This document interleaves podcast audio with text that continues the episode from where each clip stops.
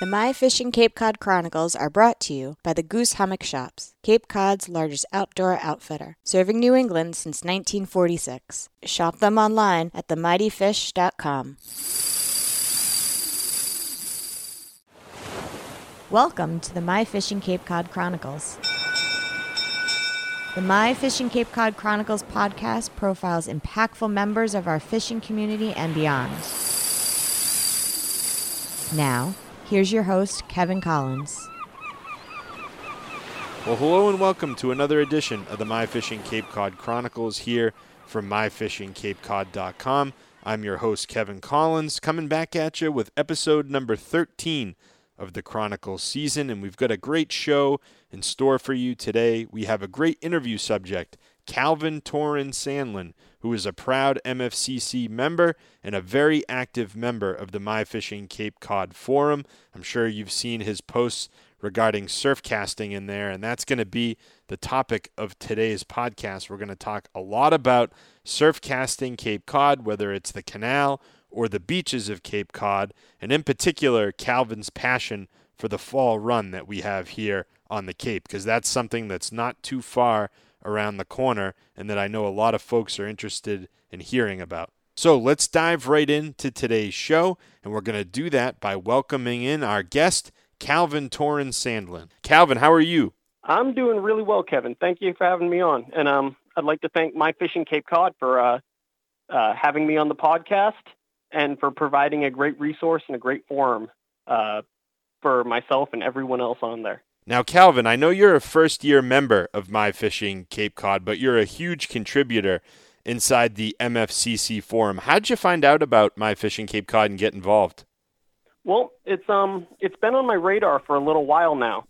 And this uh spring I finally decided to give it a try. I've been um I'm actually in Virginia right now. I'm not on or on Cape Cod right now.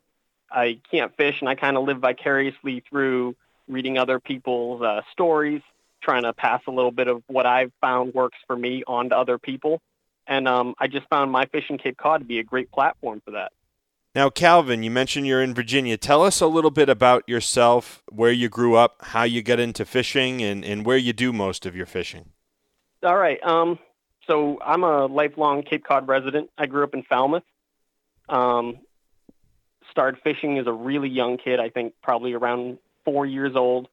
Uh, really grew up fishing freshwater ponds, fishing from a kayak with uh, you know, classic sluggos and senkos for largemouth bass, for pickerel, um, basically anything that would bite in the ponds when I was younger. Um, when I reached high school, I decided I wanted to kind of expand my horizons when it came to fishing. Started uh, actually the canal. That was what really got me into saltwater fishing. Was I saved up, got myself a good canal outfit, outfitted my bike, and um, started fishing down there more in my high school years. And that really blew up my saltwater career. Now, I know surf casting is a huge passion of yours, and that's going to be the focus of our podcast today. Ryan refers to you as a quote, surf casting whiz. So I, I got to ask you, you, you, don't often come across that term or, or that praise. So I got to ask you, are you worthy of being called the surf casting whiz? Well, I don't know about that. I I just have a few things that I've found that work for me over the years, and I I feel the big thing is I just put in my time when I can, and I get down there and I fish a lot and I fish hard. I don't think it's anything special. I just love spending time on the water, and it's really my passion, so I put in my time. So when you're surf casting nowadays, Calvin, obviously, you know, you got a, a, lot of beaches here where you were from down in, in the Falmouth area that I'm sure you frequent. Do you have any other parts of the Cape where you really enjoy going surf casting? Uh, obviously, the Falmouth, the Mashpee area was kind of where I first got into surf casting. Um, Buzzards Bay as well. Mm. But I've started expanding out. I've started fishing um, a lot more of the Cape Cod Bay beaches. I obviously fish the canal quite a bit, and I still do that and um, I don't fish the outer Cape as much as I'd like to. Uh, but that's something where, or somewhere, I'd really like to learn more about. Put some more time in. That's that's the classic one of the surf fishing meccas. I would love to put some more time in along those beaches as well. So you told us how you got started fishing and started surf casting down the canal at a relatively young age. And I just wanted to ask you before we move on into the nuts and bolts of what we're going to get into during today's conversation, what is it that kind of hooked you about surf casting as opposed to maybe, you know, say fishing from a boat? What do you really love and what keeps you coming back to surf casting? For me originally it was a convenience thing. I didn't have a boat at the time and surf casting was a way to get myself on the water. But over the years, it's become more of it's become my passion. I, I enjoy fishing from a boat. I will if I get the opportunity. But to me, I'll always come back to surf casting.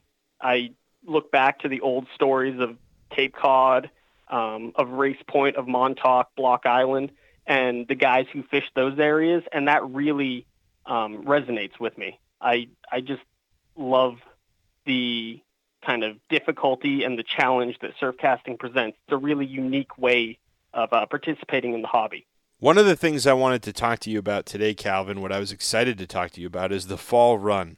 For those that might not be familiar with that term, can you just define the fall run and what we're going to get into here? Well, I'll start off by saying the fall run is by far my favorite part of the season to fish here on Cape Cod. It's a time of the year when the fish are on the feed, they're getting ready to migrate south. There's a lot of bait in the water, and it just really uh, turns those fish on, gets mm-hmm. them moving, gets them out of their like summer haunts, out of their summer holes that you might not be able to find them in for most of the season. And it's really, I feel, the best time to put yourself on consistent fish and on really good fish. Now, whether you're talking about the canal during the fall run or the beaches surrounding Cape Cod, what types of baits do you see in the water during the fall run that the bass are really on top of? Well, one thing that can be a little bit difficult about the fall run is you see a lot of small bait. You see a lot of peanut bunker, a lot of juvenile herring. Um, you'll see silver sides rain bait, small bait that creates a bit of a more difficult presentation. Um, but you'll also see adult bunker. I've seen mullet late in the fall, which people think that's a little bit south of us, but I've seen plenty of mullet before. Um, a little bit south of us, you'll have uh, good sea herring runs, which that's that's a big thing. I want to get more into fishing, um, fishing those sea herring runs that come in later in the season. Uh, but really, bunker, mullet, and lots of rain bait. So when this fall run really kicks in heavy and you've got all this small bait in the water, I know for myself, Calvin, you know, fishing predominantly from the beach inside Cape Cod Bay, when the striped bass are on peanut bunker, they can be really fickle sometimes and it's really hard to match the hatch and, you know, match the bait, get those fish to bite. What are your essential fall run lures? What are you using to attract these bigger fish who are feeding on the smaller bait? All right. Well, I, I fish primarily at night, so that kind of dictates what I carry in my plug bag. Sure. Um, obviously, when I'm trying to match the hatch with these small baits, it, it, can be really difficult, and sometimes it just comes down to throwing something like a small soft plastic or a teaser, um, and just trying to present that in a way that the fish will see it out of the school of bait. But in general, I'm always going to, and this is for most of the season, but specifically the fall run. I'm always going to carry a few metal lips. Depending on where I'm fishing, what style, what kind might vary, but the classic Danny plug, um, the classic Pikie, both of those are great plugs. I'll always have probably one of those in my bag. I'll always have darters because I like to fish places with a lot of water movement, a lot of current. Hmm. Um, so the Super Strike darter is a great option for me. Uh, if I'm fishing a little bit of heavier water, maybe a heavy needle or a bottle plug. And then I'll always have uh, bucktails. I love fishing bucktails. I'm not great at it, but I love fishing them. And they're just an awesome presentation for all kinds of bait, and they just catch fish like nothing else sometimes. So we talk a little bit about plugs right there. Can you talk a little bit about your setup and, and your surf casting gear and tackle, especially when you use it for maybe some of these bigger fish in the fall? All right. So if I could only bring one rod in the fall, it would probably be a Lamiglas 1321M. Mm. It's a uh, 11 foot blank, two to five ounces. It's a little bit of a heavier rod, but it will throw the lower end of its range well and also the higher end. So it's kind of my uh, go-to rod in the fall. It'll throw everything from eels to bottle plugs, bucktails, darters, anything I want to throw in my bag. And um, normally I, I fish a lot of heavy surf. I'm in a wetsuit a lot of the time, so I pair that up normally with a, uh, a Van Staal, a Van Staal 250 on that particular setup. And I'm a big fan of fishing heavier tackle because I fish a lot of rocks, a lot of structure. So normally I'm using 40 or 50 pound braided line and then 50 or 60 pound leader. Heavy, heavier gear than a lot of guys use, but I'm not really looking to be sporting with the fish. I'm looking to hook them, catch them, and land them quickly. Now, when you talk about the leader, are you a fan of having a lot of leader? I know some guys will, you know, tie on maybe 15 feet at times of leader, uh, or do you prefer a shorter leader? So for classic surf casting, I'm normally in that uh, three foot range with my leaders. I use it just a very simple uh, swivel yep. leader and then a tactical anglers or similar style clip. Um, not a huge leader, but I want enough that I get good abrasion resistance. If I'm fishing somewhere very sticky with lots of rocks, lots of structure, I might bump that up to a four or five foot leader just because um, I want to be able to maneuver with the rocks and kind of avoid my braid getting cut. Yep. But I, I don't normally feel the need for an excessively long one unless I'm doing something like fishing for sharks from the beach, and that's that's obviously an entire different kind of setup. So it doesn't really factor into the classic surf casting kind of conversation. So now you've got your plug bag fully stocked, and you've got your your setup and, and your wetsuit on, and you're ready to go fishing. So before Calvin heads out the door, how does he make a game plan to decide where to go surf casting? Does it depend on, you know, the time of year? Does it depend on the time of day? Does it depend on the wind direction? Can you give us some tips for how you pick out a productive spot? Well, obviously, it depends on the time of year to some extent. Um, I, I tend to fish certain areas at certain times of year, but in general, I I look at different factors on the water. I look at the the moon phase, the tide. Um, I'll look specifically in the fall at the wind. I love to fish with an onshore wind in my face. Yep. It pushes the bait up on the beach and it brings the big fish in. So if I can have that onshore wind in my face, that's always um, a good bet for me. I love those because I fish again mostly at night. I love those dark new moon nights, or if I have um, uh, a full moon or a half moon. I like some cloud cover, some weather, and um, just those kind of rougher conditions really provide a lot of fish. I feel.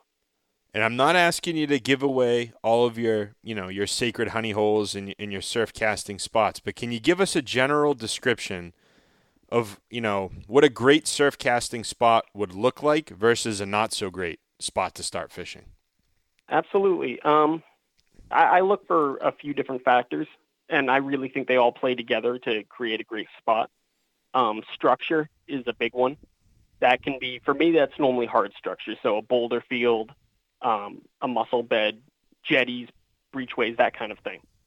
But um, that could also be a uh, cut in the beach or bars mm. um, formed by the sand. So I'm always looking for structure. Um, I also look for water movement, so the tidal flow, uh, rip lines, the current. It can be something as small as the incoming surf moving between two rocks, kind of making a water funnel that moves through and pushes bait through there. So I'm looking for that water movement in the spot. And I'm also looking for, because I fish the surf, deep water close to shore. Mm. So deep water, edges and ledges um, they create layers for the fish to ambush from. They put the fish's kind of staging area close to where the bait is, and it, it really creates the perfect um, environment for these uh, predators. So we could do an entire podcast about the fall run at the canal. I mean, we've talked about the fall run at the canal since I've been doing this podcast, Calvin, probably six, seven years now. But could you ju- could you just speak for a minute or two about what it's like during the fall when the fish are running and they're heading south through the canal? I've found it to be a pretty consistent fishery. It the fact is the fish are either going around the entire cape or they're coming through the canal. Yep. So you have them in a choke point uh, during the fall run. It, it, can be a little bit difficult because again, a lot of times the bait is smaller mm. and the fish aren't always hanging in the canal to feed. They're pushing through it. But when you can find them and when you can get dialed in, it can be a, a uh, really productive fishery.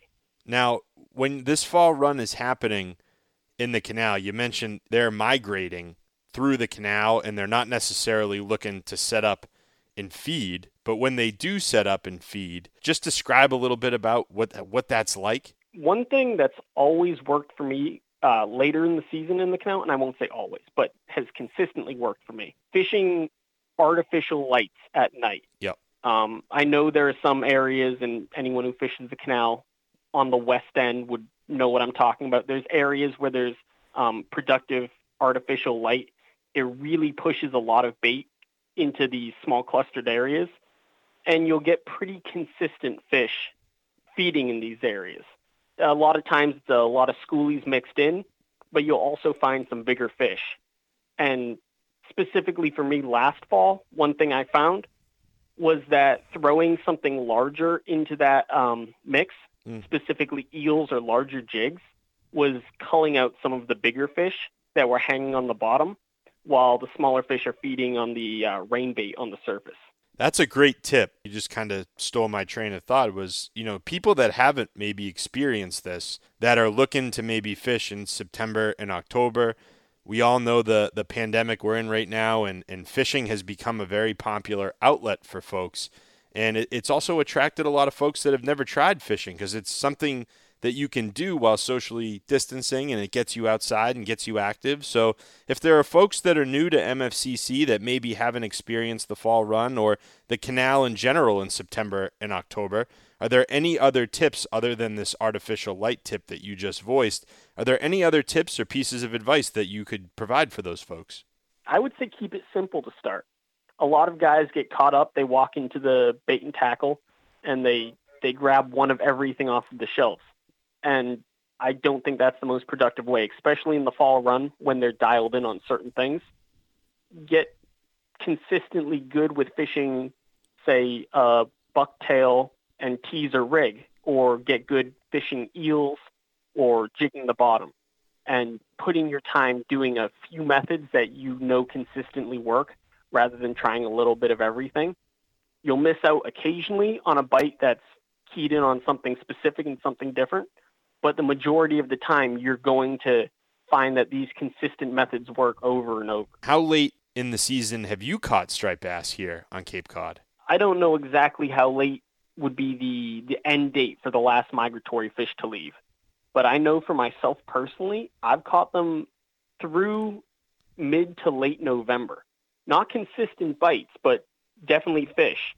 And these are fish that are I'm fishing the um the beaches, I'm fishing boulder fields. I'm not near rivers or back bays or estuaries or anything where the classic holdover bite would be. So I'm fairly confident that these are still migratory sea run fish and some of them still hang around later in the season than a lot of guys think.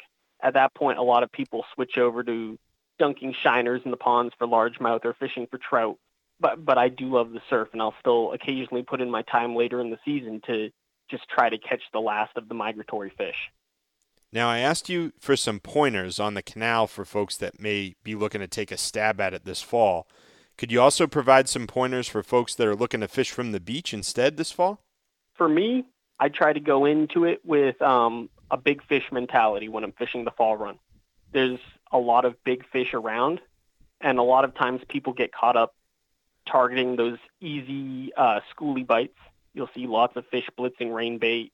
You'll fish a lot of daytime bites with smaller fish on the surface.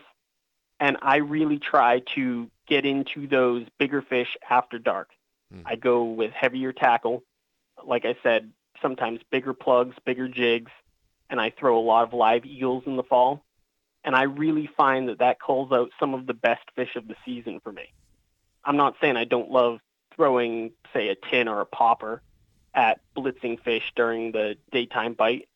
But when I want those consistent bigger fish later in the season, I, I try to fish those night bites, go into it with the right mentality, uh, looking for that one fish rather than all the fish, and just putting in the time. Tell us a little bit about what your plans are for this fall. Are you going to get a chance to come back and do some fishing? I really hope so. I'm still in Virginia right now with the Navy, but as soon as I can, obviously COVID has kind of uh, disrupted travel and disrupted some of uh, my plans right now. Yep. But as soon as I can, I'm going to be back home. And whether that means I catch the fall run, which I would love, or if that means that I get home later in the season and I fish for holdovers or I fish for uh, trout or bass or pickerel, it doesn't really matter to me. I'll be on the water in some way and hopefully I'll be catching some fish, but that's that's second to just getting out on the water and spending some time back home on Cape Cod. Well, I certainly hope for your sake you get a chance to get back here in September, October, and, and have a chance to experience some of that fall run. I can I can tell the passion in your voice and, and how bad you want to be back here. So we'll be we'll be praying you make it back in time. Thank you. I really appreciate that. And thank you for joining us on today's podcast, Calvin. I, I really appreciate your time and your willingness to share some of your experiences and, and, share some of your knowledge and advice with the members. Anything else you'd like to say to the members before we let you go? I would just like to say that's a, a great community at My Fishing Cape Cod. And I, uh, I really appreciate the opportunity to come on today and to speak a little bit and to uh, share a little bit of what's worked for me. Happy to contribute, happy to be a member here, and I'm, I'm thankful for the forum and I'm thankful for the platform. It's an awesome kind of community that's been built here. And for those of you that may want to connect with Calvin, either to maybe go fishing when he makes his way back here in the fall or later on in the winter, or those of you that may have questions that kind of spring up from today's podcast, feel free to reach out to him directly in the forum. He's very responsive and you're a very active guy in there, Calvin. Absolutely. I like to I like to share a little bit of what's worked for me and kind of give back because a, a lot of people have helped me over the years and really helped get my foot in the door and get me started when I was uh, just learning to fish the canal and fish the beaches. All right, Calvin, we'll let you go. We really appreciate you taking all this time out of your busy schedule to visit with us on this edition of the My Fishing Cape Cod Chronicles. Thank you very much. And once again, that's Calvin Torrens Sandlin, and as he mentioned, a proud member of the United States Navy, serving currently down in Virginia. And we thank Calvin not only for his visit and sharing all of the knowledge and expertise on surf casting the Cape, but we also thank him for his service in the U.S. Navy, and we hope he gets home safely soon to get a chance to fish around the greater Falmouth area, which he will always call home. So that's going to put the wraps on today's edition of the My Fishing Cape Cod Chronicles podcast. I want to thank our guest, Calvin Toran Sandlin. And again, you can reach out to Calvin directly in the MFCC forum his profile is under Sandbar1, S A N D B A R 1, and his cover photo is a great picture of a shark that he caught from shore. So don't be bashful. Reach out to Calvin if you have any questions on what we talked about in today's podcast, or as he mentioned, if you just want to connect to go fishing once he gets home. So thanks to Calvin for joining us, and thanks to you for tuning in to this episode of the My Fishing Cape Cod Chronicles. This is your host, Kevin Collins, and until we meet again, tight lines and take care. Thanks for listening to the My Fishing Cape Cod Chronicles podcast. From all of us here at My Fishing Cape Cod, tight lines and take care. For the latest information on how to fish the Cape, be sure to check out myfishingcapecod.com. Become a member today and receive your first month for just $1. Join us as a My Fishing Cape Cod member.